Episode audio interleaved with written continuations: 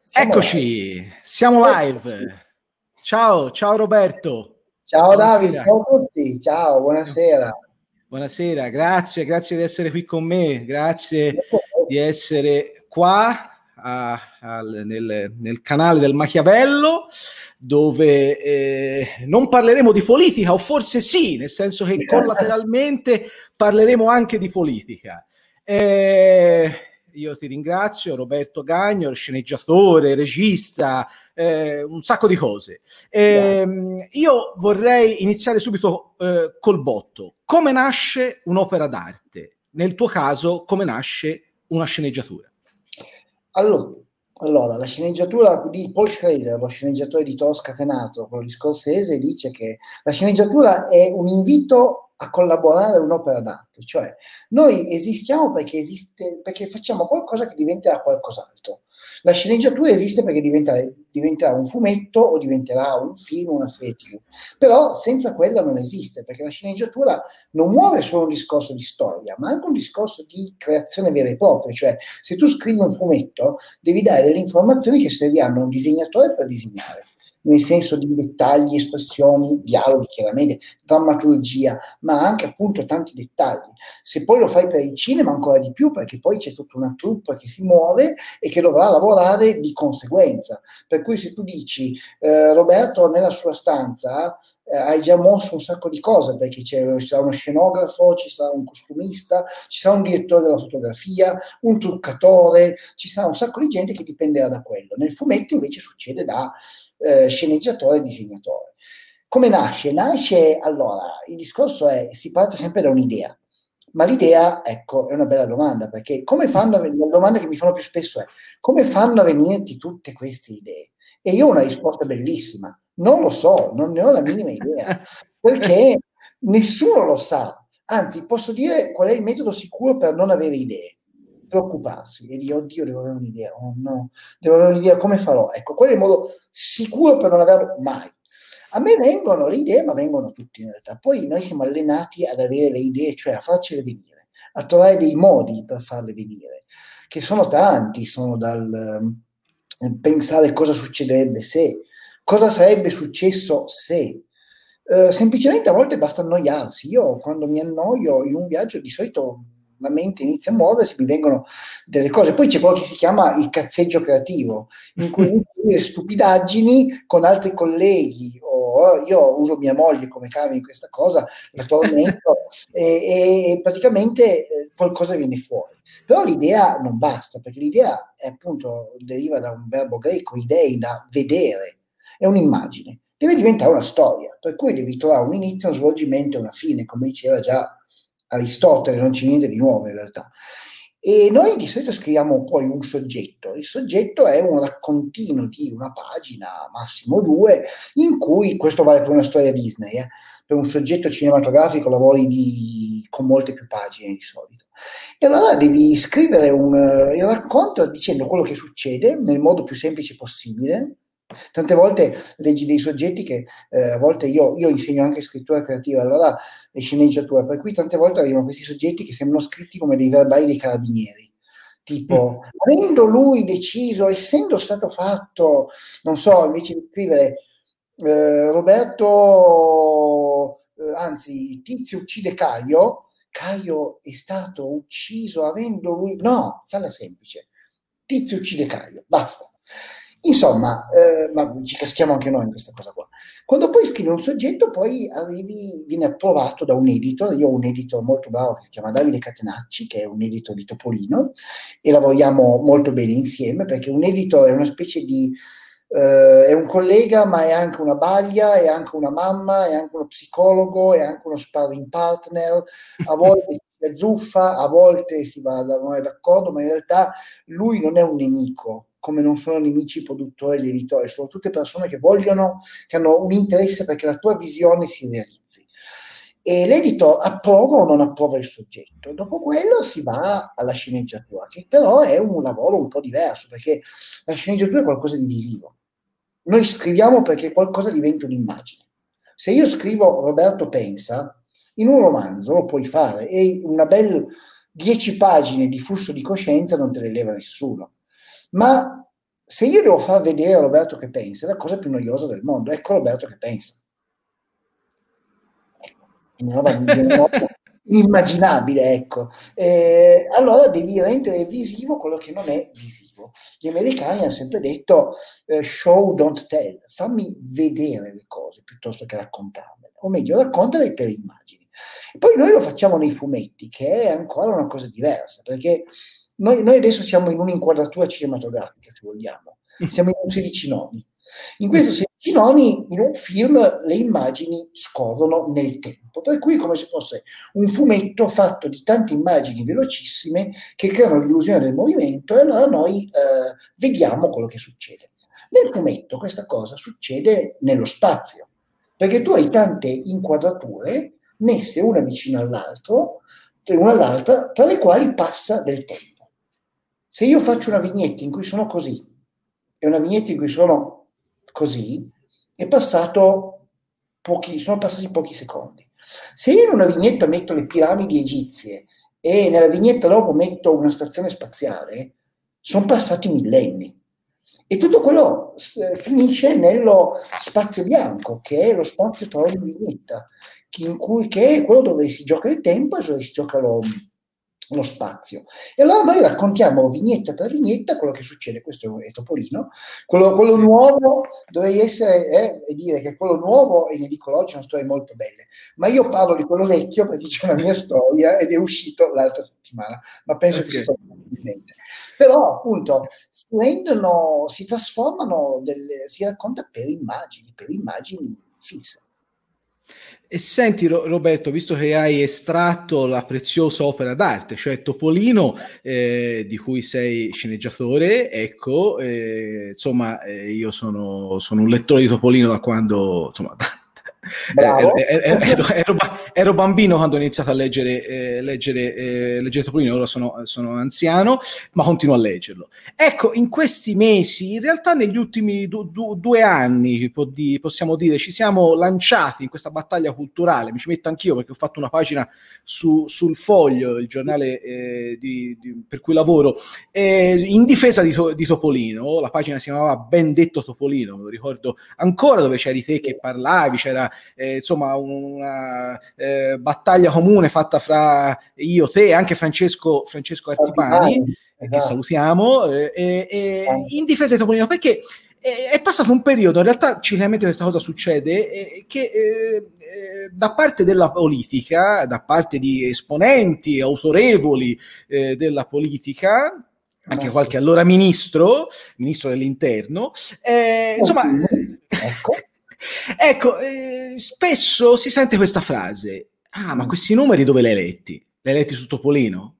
Eh, ma questa cosa chi l'ha scritta? L'ha scritta Topolino?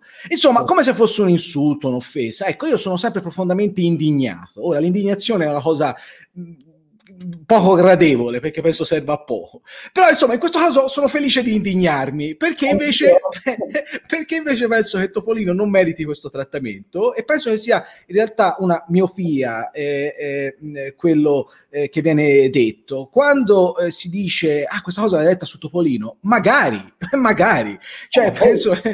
Esatto, perché Topolino ha un'autorevolezza che si è costruita in 3.390 numeri settimanali, penso sia un unicum nel mondo che ci sia un settimanale, anzi prima era resto, insieme quindicinale ma per poco tempo, un settimanale che va avanti da così tanto e poi appunto cercando di dare una cosa di qualità, perché secondo me lì, e tutti questi discorsi che Salvini ma anche altri hanno fatto, nascono da un pregiudizio che è un pregiudizio vecchio, un pregiudizio che veramente mescola ancora, cioè dà ancora un'idea di cultura alta e bassa. Forse non so se è un pregiudizio sessantottino o pre-sessantottino o post-sessantottino, però ha un po' quell'idea lì che ci sia una cultura alta e una cultura bassa. Per cui se tu fai un film incredibilmente noioso in cui che nessuno va a vedere, sei un genio. Se tu fai un film che la gente va a vedere, devi vergognartene per il fatto che tu rimanga nel cuore di così tanta gente. E per i fumetti la stessa cosa, tutti hanno letto fumetti da piccoli, hanno continuato o non hanno continuato, ma c'è questa idea che il fumetto sia una cosa semplice di serie B, ma semplice non vuol dire banale. Anzi, per ottenere la semplicità c'è un lavoro incredibile. Noi lavoriamo per scrivere cose che siano semplici, nel senso di accessibili, ma non banali. Per cui c'è un lavoro micidiale di sceneggiatura, di regia delle tavole, di disegno, che poi si nutre di un sacco di riferimenti, perché noi guardiamo tanti film, guardiamo serie tv, guardiamo altri fumetti. Io vedo che tu là dietro hai The, The Boys e Spider-Man, che io... sì, sì, sì. Due, ma e, e, in realtà ci metti sempre qualcosa che hai preso da film, citazioni, ma anche proprio regie de, della tavola, in cui magari invece di iniziare col classica quadrupla col totale, come iniziano tutti i film, come iniziano i film vecchi, inizi con un primo piano e il titolo lo metti a tavola 3, che non è poi nient'altro che l'inizio del padrino iniziare un primo piano e poi allargare, mentre invece un film di John Ford iniziava con i totali e poi andavi a stringere ma quella cosa lì l'aveva già fatta prima ancora Umberto Eco facendo notare che l'inizio dei Promessi Sposi è quel ramo del lago di Como che volge a mezzogiorno, non è altro che una grandissima panoramica che va a stringere dal lago di Como ad una fonte. Però sono tutte cose che risentono del fatto che il fumetto è sempre di serie B. Un libro è sempre di serie A. Qualunque influencer si fa scrivere un libro da un ghostwriter per professione tra l'altro dignissima, eh, e, mh, mm, ed è un libro, ed è ed è arte. Un fumetto, se Gipi fa delle cose una, una all'anno quasi sempre eccezionali, fuori scala, e dico lui, ma per dire no, ce ne sarebbero tanti di nomi da fare, soprattutto in Italia e non solo, no, quelli sono, eh beh, roba da bambini, eccetera. È un pregiudizio che pian piano stiamo cercando di abbattere, ma ogni volta noi ci arrabbiamo, Francesco Attibani giustamente si arrabbia, anche Tito Faraci giustamente si arrabbia, ma io vorrei che qualcuno di quelle persone che dicono queste cose andassero a leggere che razza di storie profonde, complesse, attente hanno scritto sia Artibani che Faraci negli anni.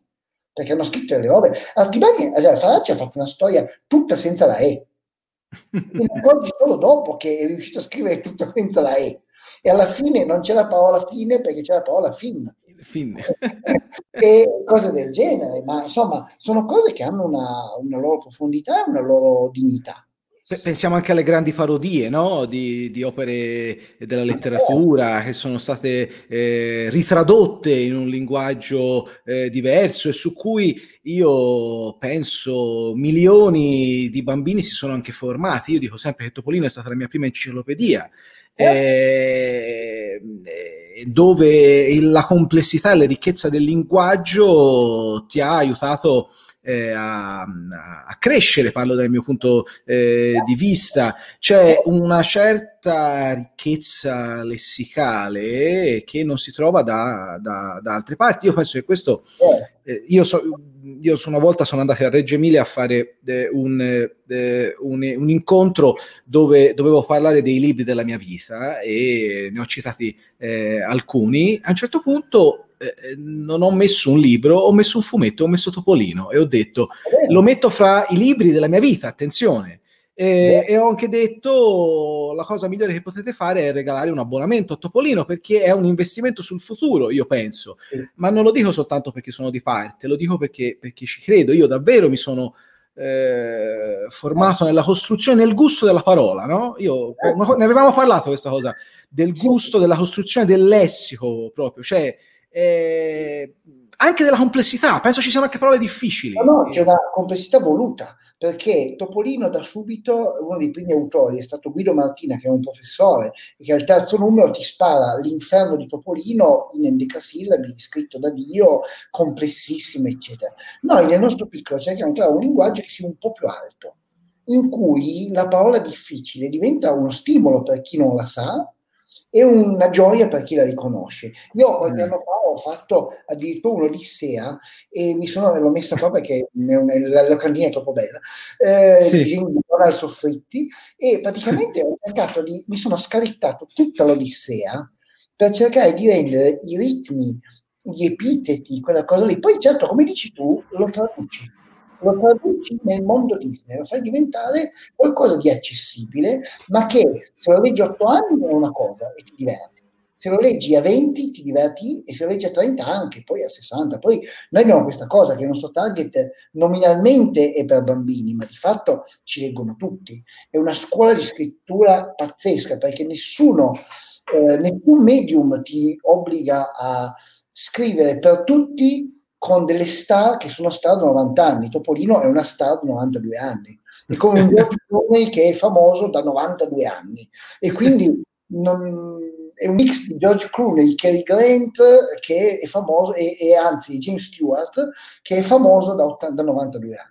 Paperino è un comico e che è, è diventato Chaplin e poi mh, Bob Hope e poi è diventato Jerry Lewis e poi è diventato uh, Steve Martin e continua ad essere comico e ha uh, 86 anni quindi è un, è un privilegio ed è sì, è un'idea di tenere il livello sempre alto.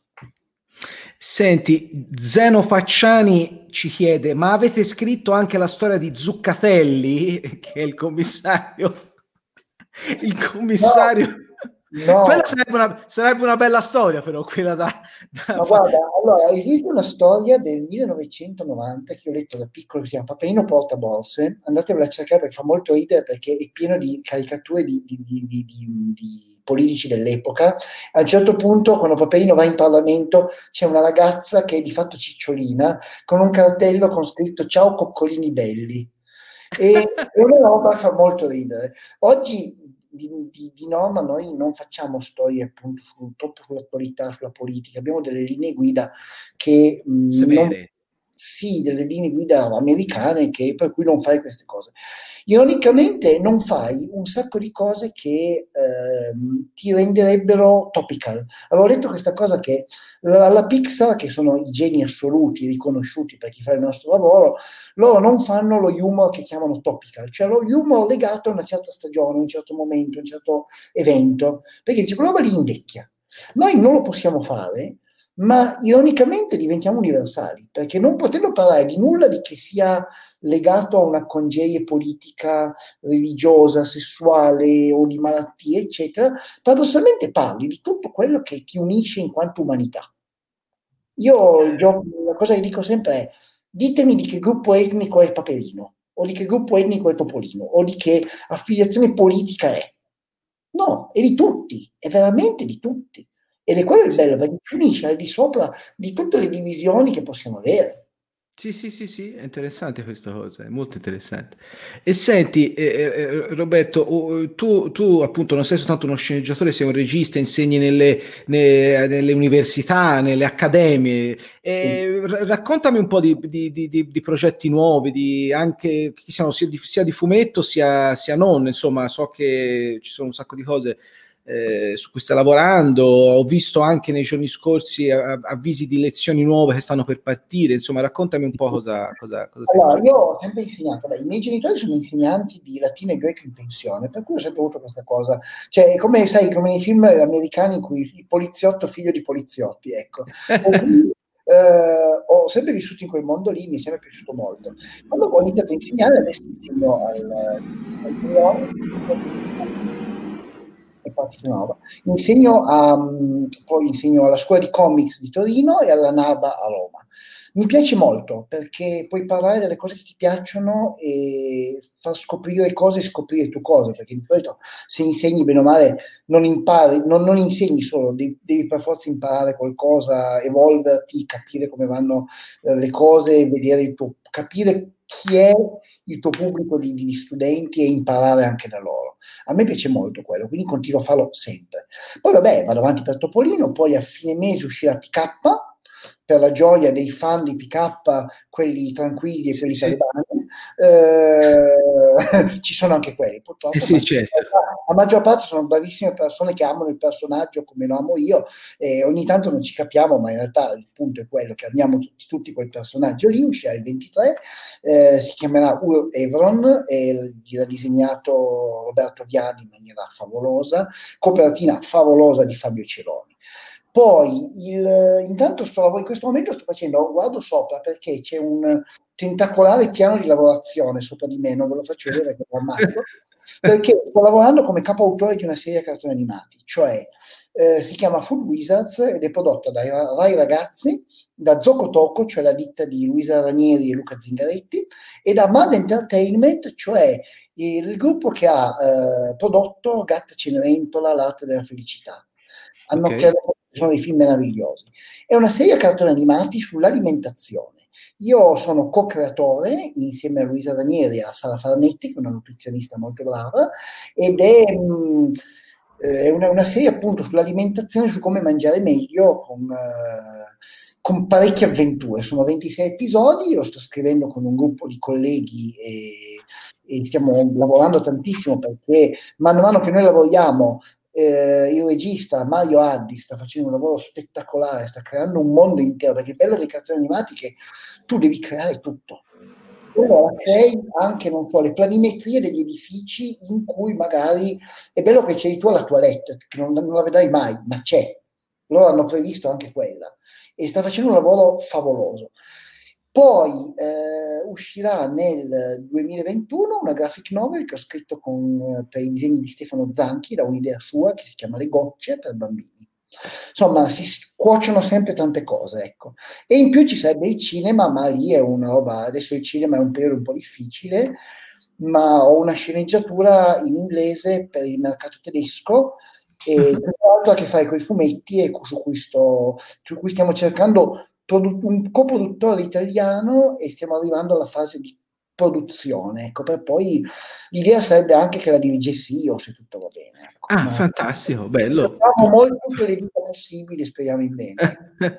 Spero anch'io, anche perché il periodo è piuttosto complicato, ce ne siamo accorti in ogni circostanza, anche per, per esempio per quanto riguarda l'organizzazione degli eventi pubblici. Eh, eh, per esempio questa, questa, nostra chiacchierata sarebbe stato molto bello farla eh, da, dal vivo, però abbiamo anche scoperto che eh, la tecnologia in questa pandemia ci consente di fare delle cose effettivamente eh, interessanti, però ci siamo persi delle cose meravigliose. Io penso, per esempio, a quando ci siamo visti noi due l'ultima volta da, dal vivo a Lucca, a Lucca Comics. Eh, quando pioveva, mi pare anche, eh, può darsi. Eh, Lucca, se non Come? piove se non piove, se non fa bruttissimo, non è Lucca. Non è Lucca, è vero, è vero questa cosa. E, insomma, dove io se ripenso agli assembramenti di Lucca, mi sembra sia passato un secolo. Eh, tra l'altro, io adesso ho questo, questa cosa questo, questa cosa strana per cui se vedo un film, se gioco alla PlayStation, a FIFA, a PES, vedo gli assembramenti dei tifosi, dico ah la mascherina! Eh, è una cosa strana, diciamo. E, e, e insomma, eh, quest'anno Luca Comics si è fatto, ma è stata un'altra cosa, è stato fatto online, insomma, è tutta un'altra storia. Te che hai partecipato anche a questa edizione, eh, no, in realtà no, ho fatto, no, in realtà lì ho visto, ci hanno partecipato tanti amici, tanti colleghi. Sì. Hai, hai, l'hai visto però, insomma. L'hai, sì, l'hai... Cose, ecco, che, che, come, ti, come, ti, sembra la... Cioè, questi, questi, eventi, io dico una cosa banale, hanno bisogno del contatto, cioè uno, cioè io vado a vedere Roberto Gagno perché poi mi fa un disegnino su, su, su PK, perché c'è zero calcare. Fai non essendo un disegnatore, lì bello, perché non, essendo un disegnatore pessimo, pur essendo un disegnatore pessimo, ti ho fatto un disegno su PK, esatto. No, è, allora, è un'altra roba, è un altro, è un altro medium perché sono tutti media, come diceva McLuhan. La conferenza dal vivo è un medium e eh, la cosa online è un altro medium, non puoi paragonarli come paragonare le mele e le matite, sono due robe diverse. Però, allora, abbiamo visto che, bene o male, il, il medium può evolversi possiamo evolverci comunque. I media non muoiono mai, ma si evolvono. I fumetti continuano a essere letti, Topolino continua a essere letto, e, anzi, nelle classifiche dei libri, appunto, eh, piuttosto che romanzi brutti, abbiamo fumetti interessanti che vengono, che, che, che vanno in classifica, eccetera, per dire, non so, da Radice Turconi e Zero Calcare, fumetti brutti, eccetera. Quindi, ehm, bene o male, le cose ci sono. Certo che manca quella roba lì. Lucca per noi è Woodstock vai lì, fai cinque giorni, ti bagni, mangi, bevi, ti diverti, torni senza voce. Ecco, se avessimo fatto questa cosa dopo Lucca, sarei stato senza voce. Ed è uno sì. dei peggio tenuti del panorama editoriale italiano che tu non devi mai, mai, mai telefonare a una casa editrice o mandare mail nella settimana prima o nella settimana dopo Lucca, perché sono tutti prima occupatissimi e dopo tutti morti di stanchezza. Io un anno sono tornato talmente rauco che sono arrivato a stazione centrale, dovevo prendere un taxi per avere la borsa piena di fumetti e l'ho fatto chiamare mia moglie perché io non ero in grado di parlare. Sembrava quelle cose con l'oligarca che dice fa, lo fa fare alla donna perché è sessista. No, no, non, non ero in grado di parlare dopo cinque giorni di Lucca. Ed è manca un po' quello, manca il parlare coi, con quelli con i lettori, manca ritrovare gli amici. Per noi è anche un discorso proprio di, di, ritrovare persone. Noi lavoriamo tutti da casa, per cui magari certi amici, certi colleghi con cui magari lavori tutti i giorni, si senti continuamente per telefono, per mail, non li vedi di persona.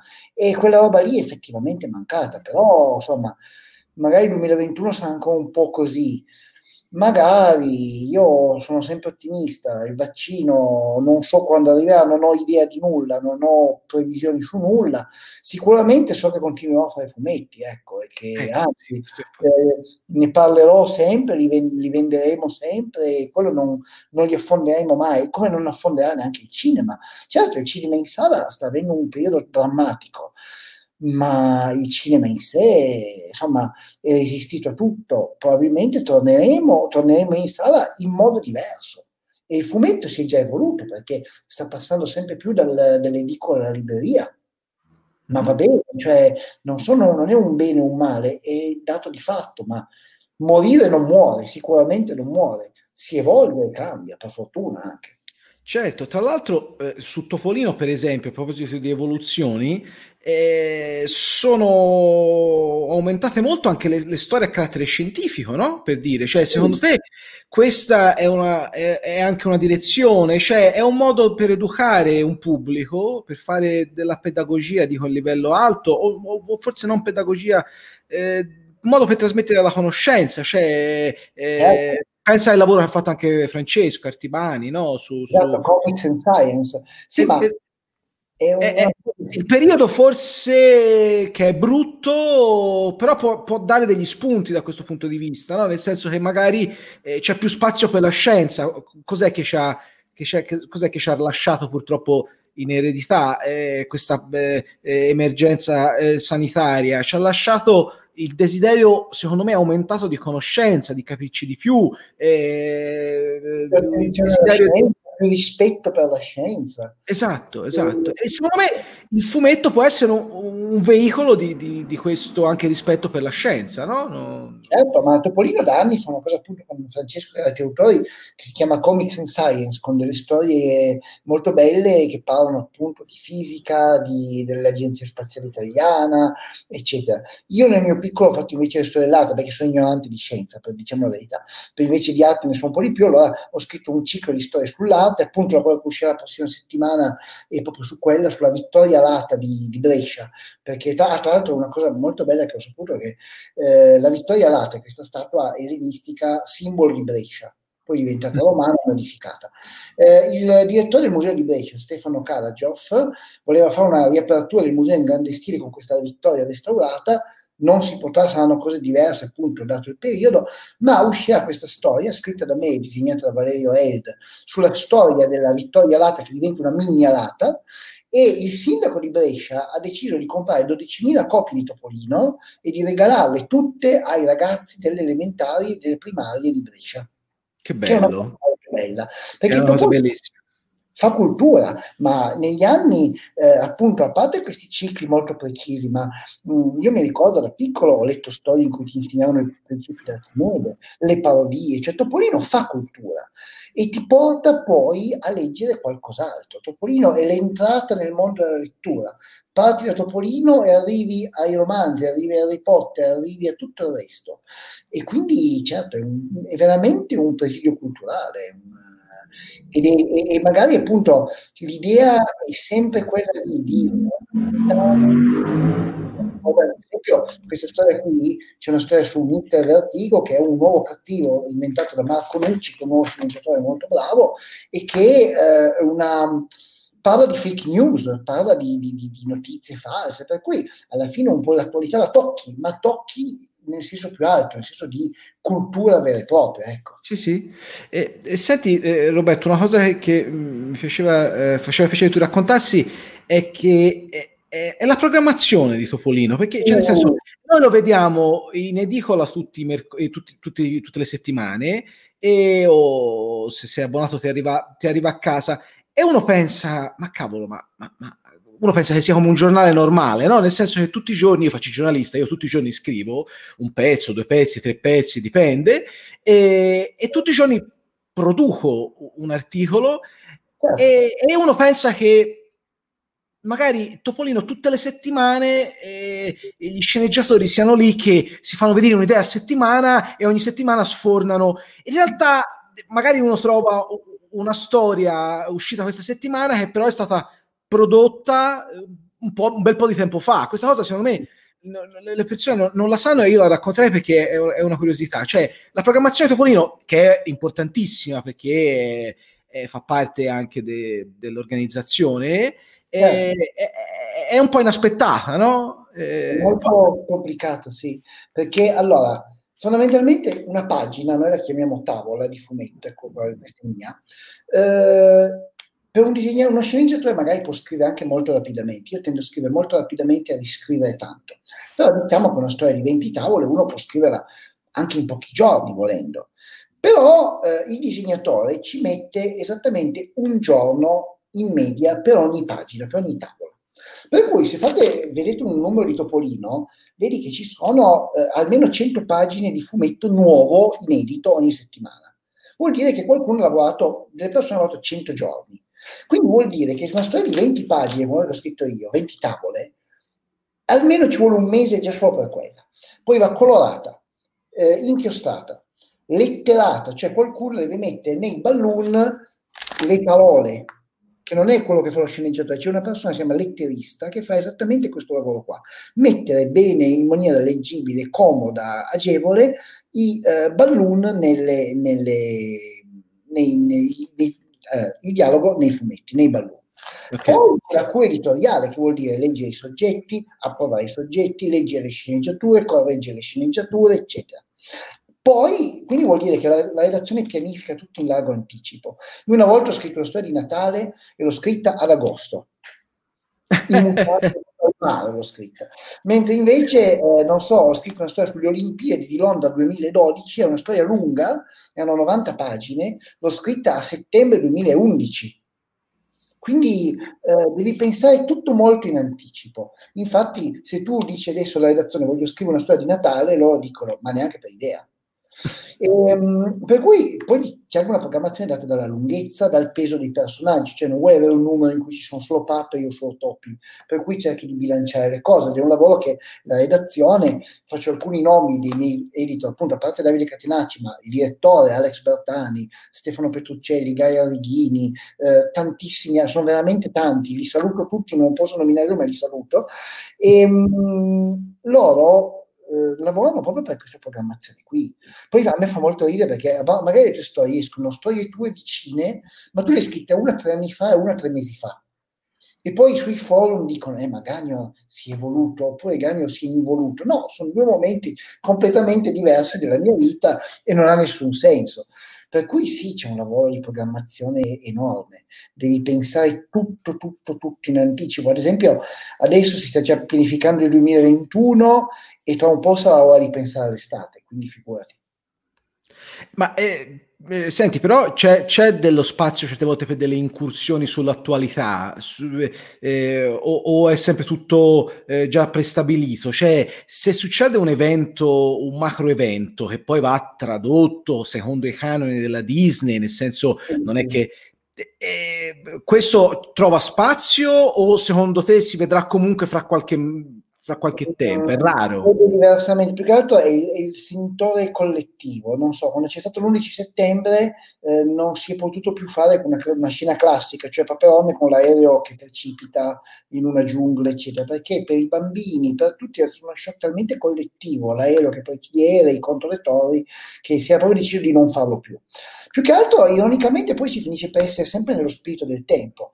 Questa primavera io ho scritto una storia che avevo scritto a novembre, è uscita una storia chiama Buona fortuna qua, disegnata da Claudio Sciarrone, scusate, ecco mi chiamano, ma eh, disegnata da Claudio Sciarrone E è una storia che io ho scritto per un ciclo che si chiama Area 15, questo è uno ciclo adolescenziale se vogliamo, in cui io, il direttore Bertani, eh, ma anche poi di Chardone, ma anche altri autori, eh, abbiamo ragionato appunto su Quico qua e dei loro nuovi amici. Tra l'altro c'è anche un paperotto che è disabile, che era sulla sedia a rotelle, che si chiama lei e che ho inventato io, di cui, sono molto orgoglioso da un certo punto di vista. Comunque è una storia in cui Paperino e qua sono sul tetto del deposito e stanno parlando in realtà, qua parla di problemi sentimentali. E di arte adolescenziali. In realtà è tutto loro due che parlano sul tetto del deposito, prima non riescono a comunicare, poi comunicano, infatti la prima parte è tutta muta, la seconda parte è parlata e alla fine è diventata una storia che parlava di quel periodo lì perché eravamo tutti in un certo senso bloccati sul deposito eh, ad aspettare qualcosa che non, che non, andava, a cercare di resistere. Poi io avevo scritto una cosa che per me era vera, cioè che devi resistere anche se le cose vanno male e che se sei il deposito ha resistito agli attacchi di decenni, decenni di attacchi di Bassotti, Amelia, altri ladri, eccetera. Però resiste, è un po' pieno, è pieno di bozze, di crepe, ma va avanti. E avevo raccontato questa cosa perché per me è una cosa che vale per tutti, in qualunque momento. Ho cercato di essere universale. Al momento lì è toccato qualcosa di più profondo, perché eravamo tutti in quel momento lì. Quindi vedi, se cerchi di essere universale, paradossalmente parli a qualcuno sempre, che poi è quello che dobbiamo fare noi, cioè non parlare a qualcuno ogni tanto, parlare al maggior numero possibile di persone sempre. Certo, che, che è tra l'altro eh, il compito anche di chi comunica, no? Cioè, eh. Eh, sono tutte forme di, di comunicazione, è, è una questione che, che, affronto anch'io nel mio eh, mestiere. Poi, insomma, c'è modo e modo di fare giornalismo, c'è chi è più elitario, chi raggiunge eh, fasce della popolazione più ampia. Eh, secondo me, poi alla fine tutto si può risolvere una questione di di, di, di registro linguistico, di tono, eh, perché eh, niente è soltanto destinato a una ristretta elite. Eh, tutto può essere spiegato a tutti. Io eh, cerco sempre Beh. di mantenere questa, questa, questo, questo, faro e, e, io, per esempio, nel mio mestiere, nel mio modo di pormi, di spiegare le cose, cerco sempre di utilizzare come veicolo l'ironia, perché penso che l'ironia eh, ti aiuti a comprendere le cose anche quando sono pallose o difficili o complesse. Ti rende, ti rende molto leggibile perché ti diverti, alla fine vuoi anche quella cosa lì e infatti funziona molto. Sì, sì, e poi appunto l'ironia fa parte del, de, de, del linguaggio di Topolino, si può dire? L'ironia? Come, certo, eh, il sarcasmo, la battutaccia, la parodia. Poi appunto sempre nel modo Disney, per cui non c'è mai un insulto, ma c'è la presa per i fondelli. Per cui sto scrivendo una storia con Paperone e Rocker Duck e a un certo punto c'è Paperone che si lamenta, dice la, la frase classica, io non posso andare avanti così a perdere soldi, di questo passo tra alcuni migliaia d'anni sarò rovinato.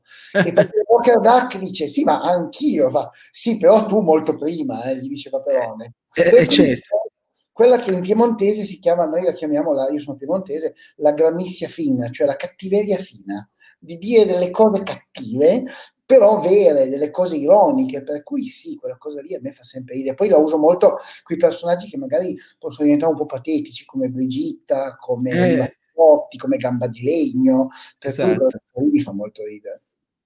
Ma senti, i, un'ultima eh, domanda, eh, ma te che fumetti leggi? Allora, leggo di tutto, nel senso che vedo che tu hai là The Boys e li leggo, mi piacciono sì. molto, per chi li legge sono l'antitesi di tutto quello che è Disney, ecco. Sì, certo. No, iper violenti, iper trucidi, iper sessuali, c'è di tutto.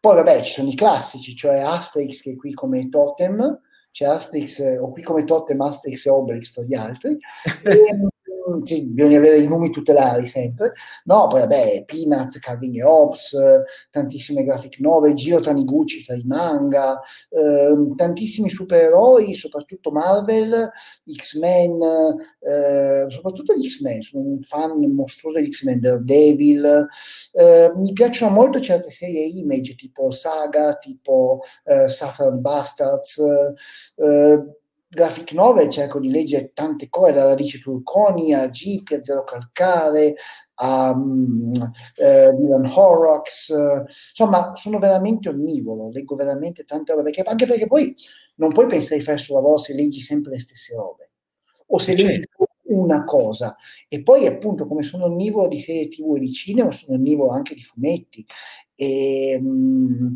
non so, ho qui dei Batman, quindi sì, sì, sono molto, veramente faccio, faccio prima dire quello che, eh, le cose che, anzi, ho delle lacune su altre cose, ad esempio non ne so abbastanza di videogiochi, ecco, sono molto ignorante, ma io vado da Sharrone, quando si può andare, vado da Sharrone che notoriamente ha eh, un, uh, una quantità di videogiochi, di gadget, di pupazzi immensa, per cui Michele, mia moglie Michele dice che andiamo lì a fare play date, sai, quando i bambini si incontrano per giocare. Gioco, in teoria dovremmo lavorare, ma in realtà gioco, scopro cose e torno, è come fare uno stage di, di un corso di aggiornamento, ecco. Beh, che poi alla fine diventa lavoro anche quello, no? Perché uno le traduce, le trasforma in un flusso di, di, di, di informazioni. Anch'io faccio così, io sono onnivoro su tutto, saggi, romanzi. E infatti io mi rendo conto, poi questo rischia di diventare anche una deformazione, che tutto ciò che io vedo, leggo, che sia un fumetto, anche qualcosa che uno pensa sia soltanto rilassante, io lo traduco in lavoro, perché poi sento che quella cosa mi servirà in una qualche forma. E è un confine labile, secondo me diventa rischia di diventare anche un'ossessione perché uno sembra stare lavorando sempre. Però fondamentalmente penso che quando si faccia eh, eh, divertendosi, poi eh, tutto passa, insomma, no? penso tu ti diverta anche te. Io, io dico sempre che faccio questo mestiere. Esatto, io dico sempre faccio questo mestiere perché mi diverto e finché mi diverto. Il giorno in cui non mi divertirò più smetterò di farlo perché ho la fortuna eh, di fare una cosa che, che, che considero non comune, no? Cioè di scrivere. E, eh, e anche te eh, scrivi e facciamo parte della stessa famiglia più o meno. Ora, io per ora, anche se sto scrivendo un, un romanzo, sono sempre rimasto nell'ambito della, della, della, realtà, più o meno, insomma, perché insomma, qualcosa della realtà certe volte certo. non si capisce se è proprio voglio leggere il romanzo, quando hai finito mandamelo, lo leggo, ti faccio, un, faccio da lettore al beta, come si dice, da beta tester.